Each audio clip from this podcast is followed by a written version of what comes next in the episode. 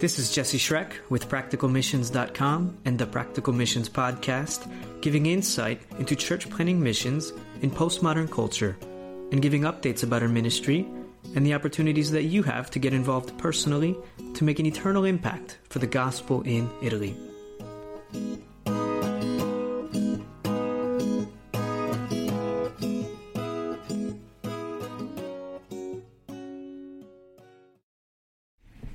Today, I just wanted to share a couple of words, a couple of comments about the idea of unity, uh, something that's been on my mind, on my heart um, for the last month or so, actually. Um, but unfortunately, we've been so busy with teams, with a variety of different things. Jeremy's mom, who has been sick with uh, Bell's palsy.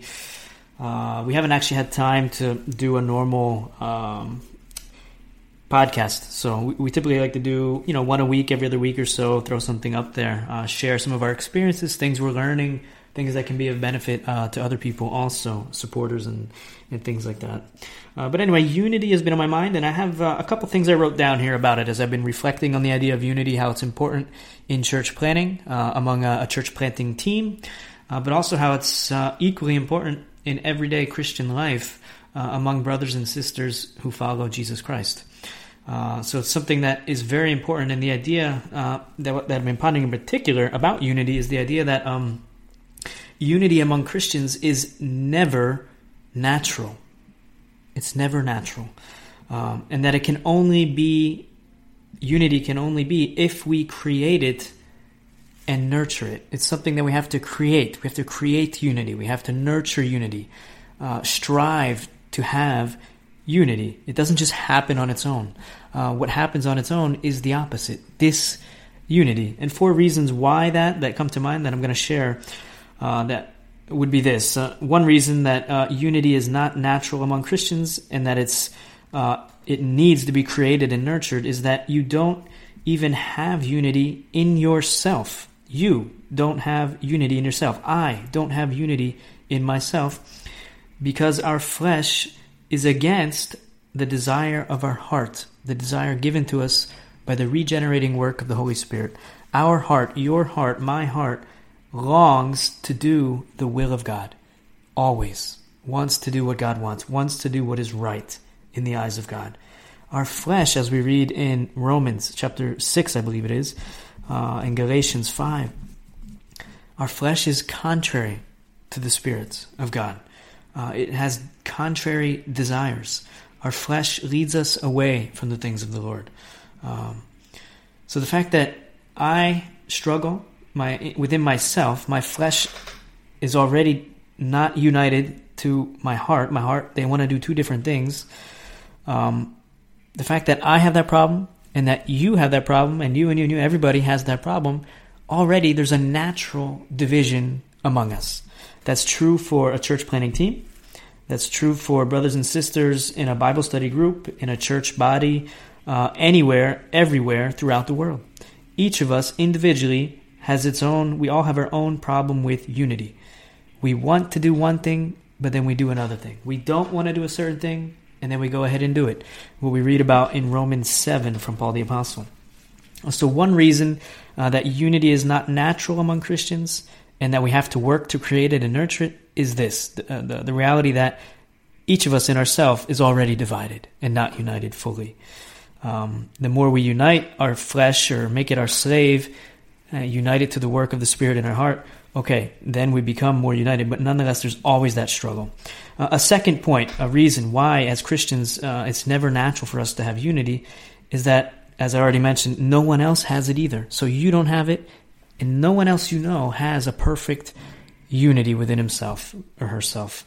Uh, every person has this issue. No one has is fully sanctified uh, without sin.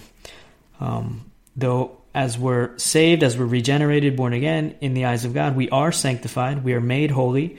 The same saying is true that we are being our salvation is being worked out. We're being made holy in this process of sanctification. So no one you know has this uh, is able to say that they are fully united in themselves either, except Jesus. Uh, another reason, a third reason why uh, unity among Christians is never natural, it's something we have to work at, create, and then nurture, is that division is natural. We live in a fallen world full of sin.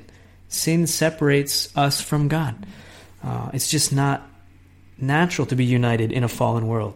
Uh, it's kind of like water and oil. Naturally, they just don't go together.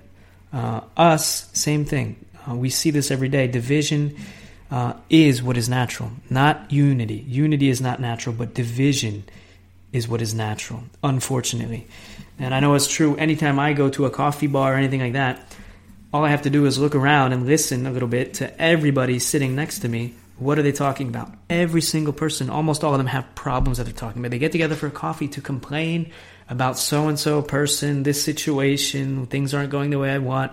Everybody is suffering because of this disunity that is caused by living in a fallen world, a sinful world. So we have it in ourselves, each of us, uh, with a sinful flesh that divides us, and then just uh, the natural thing in a fallen world is division, not unity. Uh, so uh, the fourth point here, uh, in regards to why Christians uh, don't see unity as a natural thing, um, but it's something we have to create, it's something we have to nurture, is that yes, we are united in Christ. Okay, that's a reality. As brothers and sisters, we're re- united in Jesus Christ. Okay, we're one body. But that does not mean we live united as we follow Him. So we're united just like we're seated in heavenly places in Christ Jesus. But right now I'm sitting on my chair in my studio. Um, so it's a reality, but yet it's not. We're united in Christ, yes, of one spirit, we've been baptized, etc. Uh, but there's division among us. It doesn't, doesn't mean that we live united as we follow Him. We all have different backgrounds, different points of view, different experiences, different understandings. And on top of that, misinterpretations are a natural thing for us in this fallen world. One guy says one thing, but what is understood is a totally different thing. Uh, one guy doesn't say something, and what is understood is totally not what he meant. He didn't say something for a good reason. Uh, we have problems. We live in a fallen world, it's a divided world. And the unity, the Lord prayed for us in John 17 to have this kind of unity. But we need to strive for it. We need to pray for that kind of unity. And we need to do the kind of things that cause unity. Certain things we do are not necessary. Why? Because if we do those particular things, they actually create division among us. Uh, certain things we don't do create division among us. And it's another reason why we need to strive and ask ourselves will this cause unity? Is what I'm doing something that'll help unite us, or will it actually divide us? Have that kind of approach. Is what I'm doing creating unity, or is it against the Lord's Prayer, his desire for unity and causing division? But if we're all just left on our own, um, without grace and without uh, the work of the Spirit and without longing for this, the natural thing that will happen among us as Christians will be division. Uh, not only is our flesh against the Spirit of God, not only is division just natural, uh, and no one we know is fully united to himself, um, but on top of this, we have also an enemy. This is a reality for the Christian. Uh, the person following Jesus Christ has an enemy. Satan is at work. His demons are at work, creating division, weakening the body of Christ in any way possible, whispering little lies, exaggerating circumstances to make people think it's something more uh, than it is. Um, we have an enemy creating, trying to find ways, trying to find a little crack to get himself in and, and create chaos among us as believers. Uh, we need to be mindful of these things. Unity is absolutely fundamental. Uh, Christ also said, "You they will know you are Christians by the love you have for one another." Uh, it needs to be evident the love you have for one another, and it's evident as we're united, as we're working together for the gospel, preaching the gospel, proclaiming His word, making disciples, seeing elders trained and recognized in churches, and planting more churches uh, throughout the world.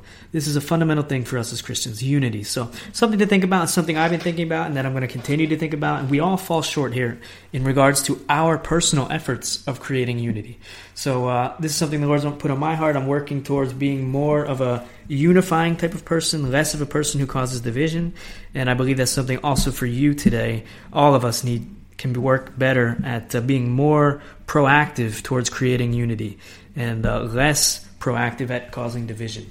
And all that to the glory of God, and that lost people will come to know Jesus Christ as Lord and Savior. God bless you guys. Talk to you soon. Ciao. Ciao, ciao.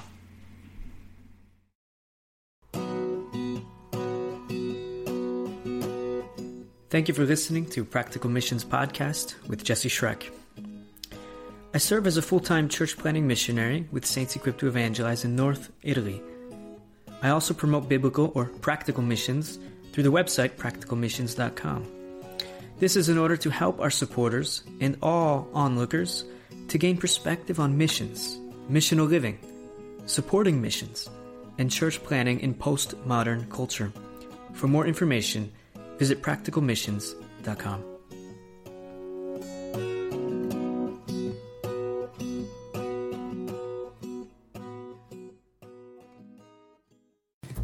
If you like the podcast, we encourage you now to come on over and join us on the inside. If you love Jesus Christ, you love this podcast, you love the Italian people, you love the Church of Jesus Christ, it's the perfect place for you to meet other people and uh, see and understand more about the Italian culture and what is going on with Practical Missions Cohort in the Italian context. Look forward to seeing you over there. God bless.